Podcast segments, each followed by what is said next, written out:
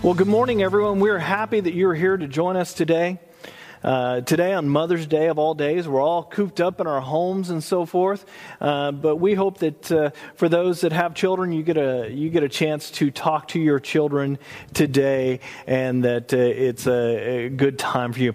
You know, uh, around our house, so many things are going on, and, and the kids are all into their devices a lot, and and we try to be careful on that, on on giving them too much time. It's kind of hard during this time, as we're trying to stay more indoors and so forth. So we try to get the kids to read and, and all that. We have a time right before bed that, that we definitely sit down and read. And the other day, my wife goes to our, our youngest, uh, Grayson. He's almost five. He's been he's been reading since two, uh, sight words and all that, and, and fully reading since three and stuff. So, so it's been a lot of fun with him. Uh, and then uh, she goes, "Hey, you want to read?" And and he's like, "I'm not sure." And and she goes, "Well, let's grab the book. Where do giggles come from?" And she asks him, "Where do giggles come from?" And he grabs the book and and he takes it out of her hands and he he opens it up to the very last page and he goes, "From deep inside your belly, mom." you know, I just, I, that's typical kids, you know. Uh, I'm, I'm good, mom. Uh, I, I don't feel like reading right now. Here's the answer that you're, that you're looking for. So, we hope that uh, all you have uh, wonderful memories of your kids. But let's uh, let's pray as we get started this morning. Lord, we just uh, we just come to you in our time of need. We come in a you know a time of need for for each other, for for coming together as a as a body of Christ. That you will open those doors up soon. Uh, a time of need to have human connection with each other. I pray that uh, that you continue to bless us, bless our church, bless our church people, and the churches in Tulare. I, I, pray for those that are still sick, Lord, that you would just watch over them. We thank you for our nurses and doctors and, and teachers that are doing Zoom and, and our, our first responders and all those that are out there trying to help, Lord, that you would be, uh, that you would be amongst them. And, and let us shine uh, our light during this time uh, of need for, for the communities. In your loving name, Jesus, amen. Amen. Well, again, we want to welcome you um, to our service as we celebrate Mother's Day. Uh, how many of you here online, whatever, uh, are, are ha- you know, have or have at any point in your life been a mother? Okay, excellent, excellent. That's right. Mothers, we celebrate. Everyone that out there is a woman, uh, really, in, in, many ways, is a, is a mother figure to many people. In part because mothers are, are universal. Everyone comes from a mother, um, and we've all been impacted for you know for better in many places and, and worse in others with joy or with pain uh, by a mother. But today we, we you know even, even as we celebrate our mothers, I invite each one of you into this message I'm going to share. The examples are drawn from motherhood, but the message is just not for those who have, who have given birth. There are many amongst us who have, have parented many kids uh, through teaching, uh, through being an aunt, or, or being a friend, or being that mother figure, uh, you know, and, and, people who help raise children. So, so this message is for all of us. It's really a message of grace. And it fits right into what we've been talking a lot about through the book of Galatians, and that's grace. It, grace is one of those bedrocks of, of Christianity. So, so, why are we talking about grace today? Because we celebrate the great joy of motherhood. We must also acknowledge the potential to reach the, the same measure of, of, of deep pain in it. As every good Hallmark card tells us, and every good movie tells us, a mother's love cannot be compared to any other. But the same is true of a mother's pain. Think of, think of Eve, the mother of all. I mean, surely she experienced great joy giving birth to the very, first newborn. I mean, just how amazing that would have been. But, but she also was the first mother to bury a child, a son killed at the hand of, her, uh, of his own brother. I mean, great joy, but also deep pain. And what about Mary, possibly the most famous mother in history, the mother of Jesus?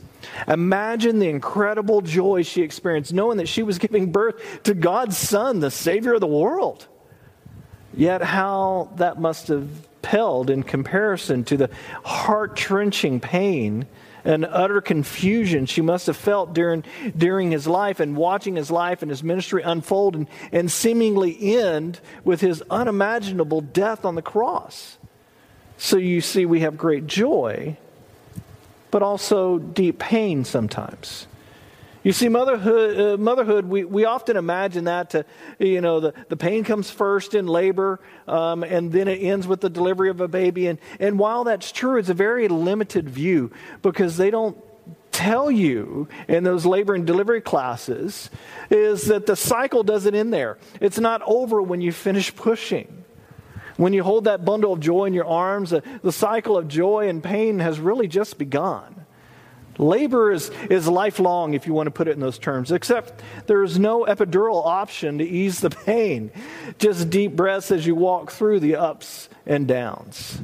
Every mother's heart is full and, and broken at the same time, over and over and over. But if we're honest, the same can be said for all of us in, a, in different areas of our life.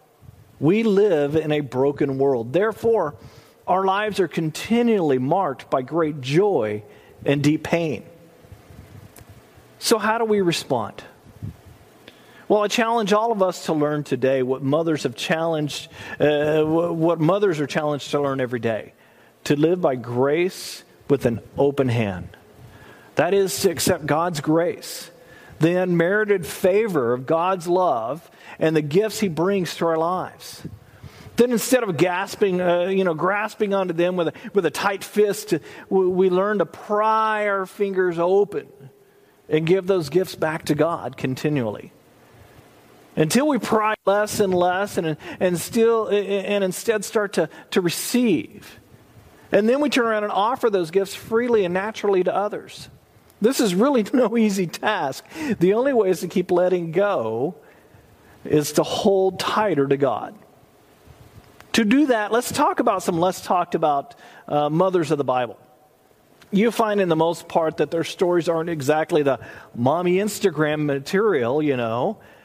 But God shows up and, and meets everyone in her story, just as He wants to do in our lives today. Now, the first one is, is uh, Jochebed. We have to turn back to early in the Old Testament in Exodus to, in order to find our first mother. You may even know this mother by, by or you may not even know this mother by her own name, uh, Jochebed, but you may know her by being Moses' mother. The first mention of her comes in a highly descriptive verse in, in Exodus chapter 2, verse 1. It says, Now a man of the tribe of Levi married a Levite woman. I mean, no wonder why we don't really know her name that much. It's, it's not even given until four chapters later in a genealogy list. But you do probably know this mother simply by the fact that she was the mother of Moses. Jochebed was, was blessed with a healthy son, but the circumstances of her life forced her to give him up. The Pharaoh, the Egyptian ruler at the time, he ordered that all Hebrew baby boys should be killed. Period. And as soon as they were born, that was supposed to happen. So Jochebed's baby was, was not safe from the moment he took his first breath. And his mother had a choice. She could hold off and risk his life, her own life, and her whole family's lives, including her, her older children's, or B, let him go.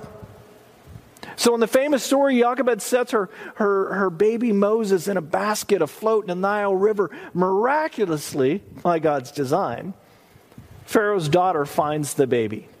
Moses' sister appears out of the, the reeds and recommends an excellent Hebrew nursemaid she just so happens to know. And Pharaoh's daughter allows mom to nurse and raise the baby. Jochebed receives Jochebed releases, and then she receives again. But Moses' mother is, uh, uh, you know, has to give up her son at another time also. In Exodus 2, verse 9 and 10, it tells us So the woman took the baby and nursed him. When the child grew older, she took him to Pharaoh's daughter, and he became her son. She named him Moses, saying, I drew him out of the water. We often think we know how hard it, you know, it would have been for this mother to send her baby floating down the river.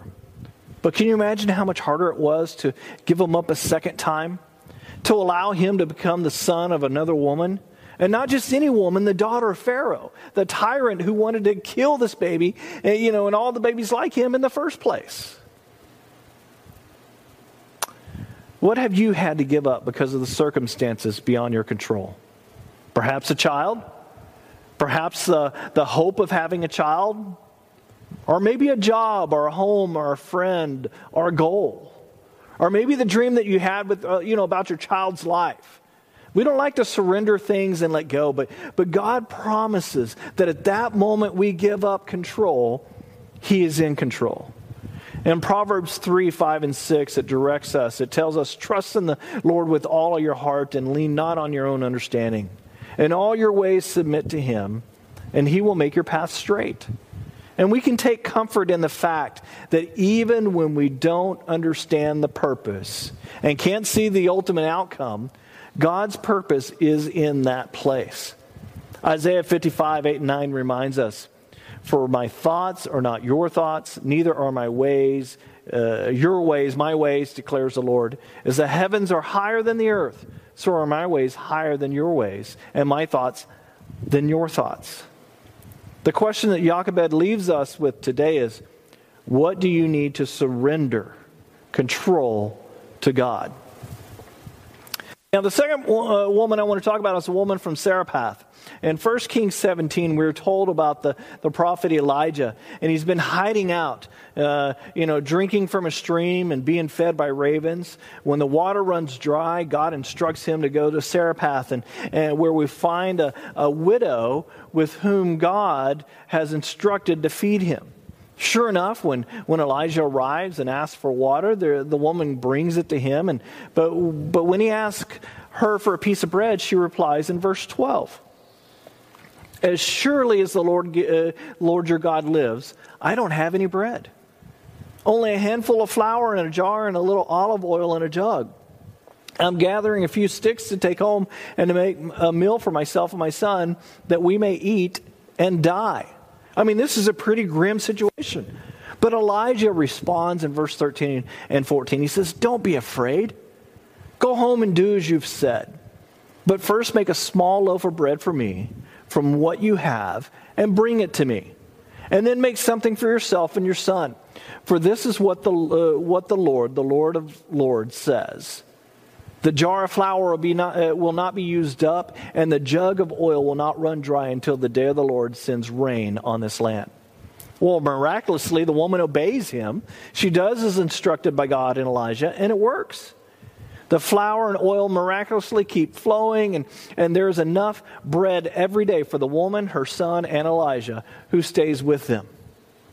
Now, we don't know exactly how long this arrangement goes on, but the fascinating and challenging part of this mother story comes at the end.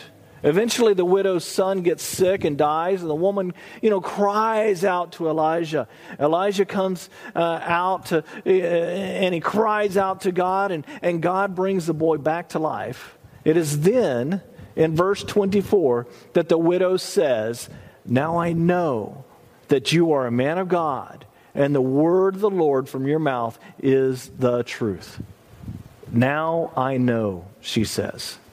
Apparently, she had a lot of doubts before, but she didn't, you know, let that stop her from obeying the Lord. She obeyed God's word every day. Going to the flour jar and, and the oil jug and, and feeding her family and the prophet who kept showing up for dinner. She acted in obedience to God, even in the midst of her doubt. You know, we have a similar promise that comes to us in Philippians 4:19. It says, "And my Jesus will meet all your needs according to the riches of the, his glory in Christ Jesus." But how often do we live in doubt that this is really true? Both for us and, and many times for our kids. But it's okay. God can handle our doubt.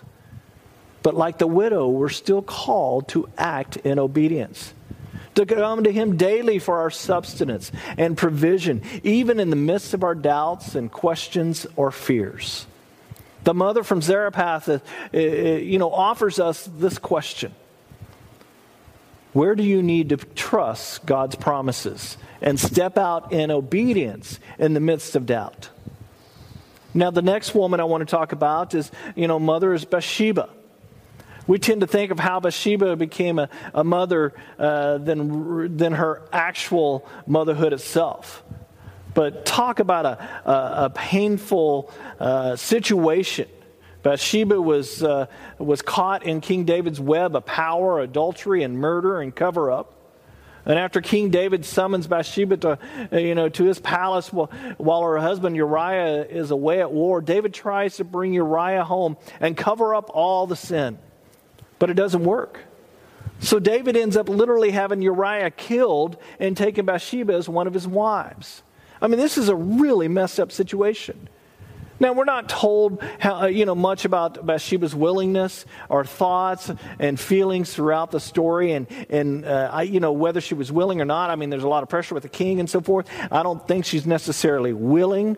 And, and the, you know, the story is found in, in 2 Samuel 11 uh, and 12. But culturally, she would have not had much say in the matter.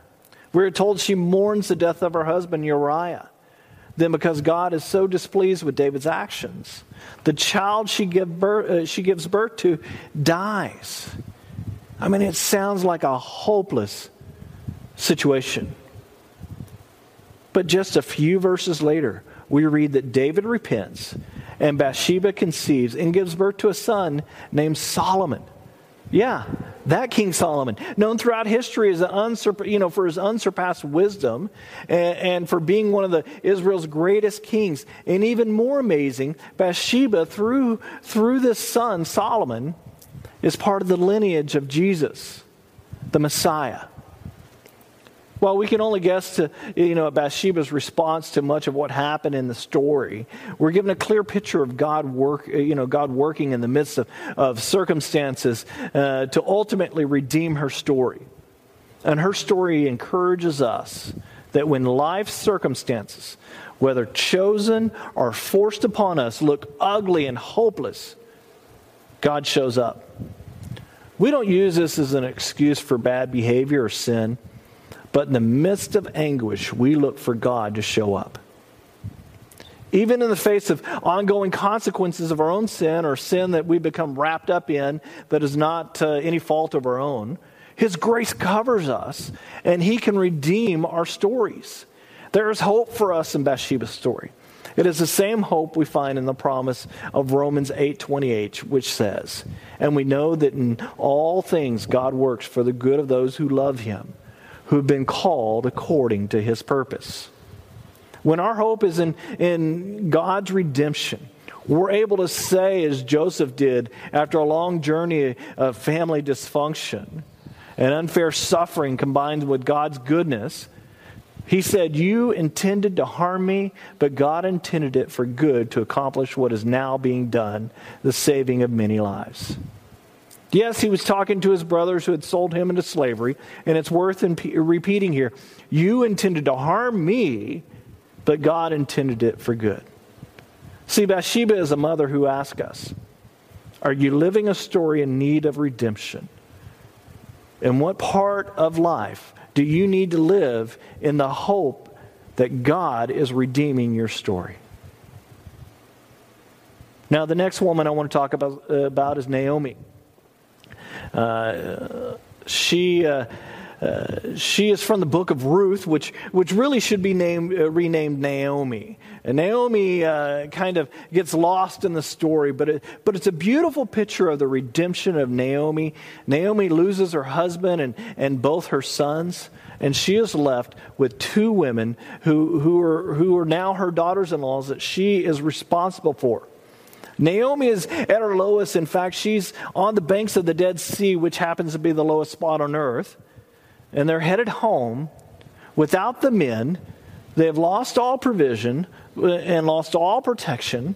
Women didn't have many rights during that day, so, so men could, could really pounce on them literally and physically. And also their possessions would be taken as well. So even Ruth and Orpah, the you know the, uh, their their male relatives could come and take all their possessions, including their house. So so at this point they just hit the road, and Naomi has relatives in Bethlehem, and she's like, we just we got to go somewhere, so off they go. And somewhere down the road, Naomi says to them, "I have nothing to help you with." I mean, she is at her lowest point. You are released. You can go home to your family now. And I am totally bitter. And in verse 16, Ruth replies to her, Don't urge me to leave you or to turn back from you.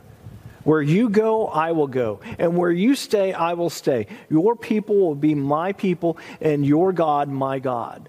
Where you die, I will die, and then I will also be buried. But may the Lord uh, deal with me be it ever so severely, if anything but death separates you and me. I mean, this is an amazing story, and their friendship is amazing. Now, now this is between a mother and her daughter in law. What a great connection. Naomi is stuck in her bitterness until goes out and a good man kind of takes interest in her, a godly man, and we see how the Lord kind of works in there. And Naomi, who had become bitter, is now really thinking, Who gave you all this food? And she learns it about, you know, learns about Boaz. So she starts to understand who Boaz really is, a, a relative, and, and that God has not forgotten us, she's thinking. This is all happening at the busiest time of the year, uh, you know, for them and all the coincidences. And she remembers the whole kinsman redeemer concept, and a plan kind of hatches in her mind. And with that plan comes hope. Ruth's hope was to survive and find favor. Naomi's hope goes much deeper. Naomi is, is healing and starts to become a different person. God starts to draw Naomi back to him. Naomi teaches Ruth about the kinsman redeemer and the closest male relative of her husband that has died uh, is supposed to, to step in and help her once she's widowed. Now, Naomi was, who, who was the bitter one, has come out of her bitterness. Once she recognizes that the Lord in the middle of what she thought was a bad situation. There are plenty of women out there who have felt like Naomi, where you thought, I'm not going to get through this. And all of a sudden, the, the Lord is right there, and, and you recognize Him. Now become, you become the, the light that's able to, to point someone else in the right direction. You become the older woman in the New Testament uh, that the New Testament talks about. How you can mentor and direct other women toward God's way. You have become the blessed one. And now it shows. You know, over the years, my wife and I, we've had some extra moms in a sense. Uh, now, we love our moms. We just lived 1,700 miles away from them for, for many years before her parents came and lived with us. Uh, but the, the Lord has always provided someone to mentor and, and someone to be there for us. So, you ladies who may not have children close at home, or for one reason or another chosen not to have children, or, or you couldn't have children, you can still be used by God to help those who need a, you know, like a, a nurturing mother figure. Who doesn't need someone who, who has the Lord's interests in mind for, for, for us? Someone who can point us in, in the Lord's direction, to love us and to pray for us, to look out for us. This is exactly what Naomi did for Ruth. And what some women are called to do in the church body is exactly this to be there for the younger women. You know, with this world, there, there's so much going on and, and so many negative factors. Our women need to, to step up in a godly way and, and, you know, really take the calling that God has called us to, eh, to direct those that are younger than us. You can be the guiding influence that changes many generations to come because you were used by God with younger ladies. Imagine that. What a, what a legacy to be able to leave. Now, as we think of these four mothers from the Old Testament, and the picture that the you know the mothers uh, we know today, you know, were uh, that were brought uh, to today, a, a day to honor and celebrate mothers and to ask, What does a mother really want for Mother's Day? It's not a KitchenAid. It's not uh, an appliance. You know, my wife and I, we always joke around. You know, that's always a big joke between husbands and wives. But if you have young kids at home during the quarantine, you probably want some peace and quiet. Or a day away from, you know, after seven straight weeks of no breaks. But be that as it may, I, I think there are big, you know, there's a bigger picture that we can look at.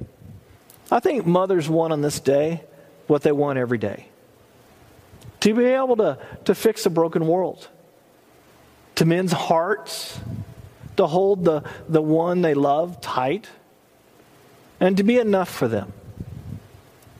But really, they can't. None of us can. And in that dark reality where, where, you know, where a mother's heart breaks, where all of our hearts break, there's a space for the one who is enough. Jesus alone is enough. He is the one who is in control, the one who, you know, we can put our trust in to, to provide for us, and the one who is daily redeeming both the joy and the pain of our stories. This morning, let His grace pour through you and fill every crack. Not just today when you gather around the table or, or have a Zoom meeting with your kids or the phone call, but in your everyday moments through the phone calls with the older kids and through the pile of dishes if they're still at home with you, the, the loads of laundry, the muddy shoes, the, the looming deadlines, the unanswered emails, the, the broken curfews, the harsh words, the tears behind the bedroom door, the deep breaths before you lift your head and walk back out for more. We need to remember this My grace is sufficient for you, for my power is made perfect in weakness. That's what God says. More specifically, he gave that message to us through the Apostle Paul. But he said to me, Paul says, My grace is sufficient for you, for my power is made perfect in weakness. Therefore, I will boast all the more gladly about my weaknesses, so that Christ's power may rest on me. That's in 2 Corinthians 12 9. That is the promise to every mother and to each one of us today. Lean into the realities of life, no matter how hard they may be. Because real life, all the messy, joyful, painful moments, is always better than creating the perfect appearances. Real is where God's grace shows up and draws our hearts to Him. So, whenever or wherever you find yourself today, needing to surrender control like, uh, like Jochebed or, or wanting to, to step deeper into trust and obedience like the widows, uh, you know, in, in uh, Zarephath or, or, or hoping that God can redeem your messy story like Bathsheba or seeing God has redeemed you like Naomi. Let's allow our lives to reflect the true heart of a mother filled with great joy and deep pain but covered in His grace, which is always enough. Amen? Amen. Let's pray. Lord, you are. You are just amazing. You've been blessing humans since the beginning of time. You wanted to have that relationship with us, and, and you gave mothers a, a special ability that, that men just cannot, uh, just cannot uh, do. You've given them special qualities, the, the nurturing things. That, yes, we, you know, as men, we can approach certain things, but Lord, uh, really, you've given those abilities to women on purpose for a reason.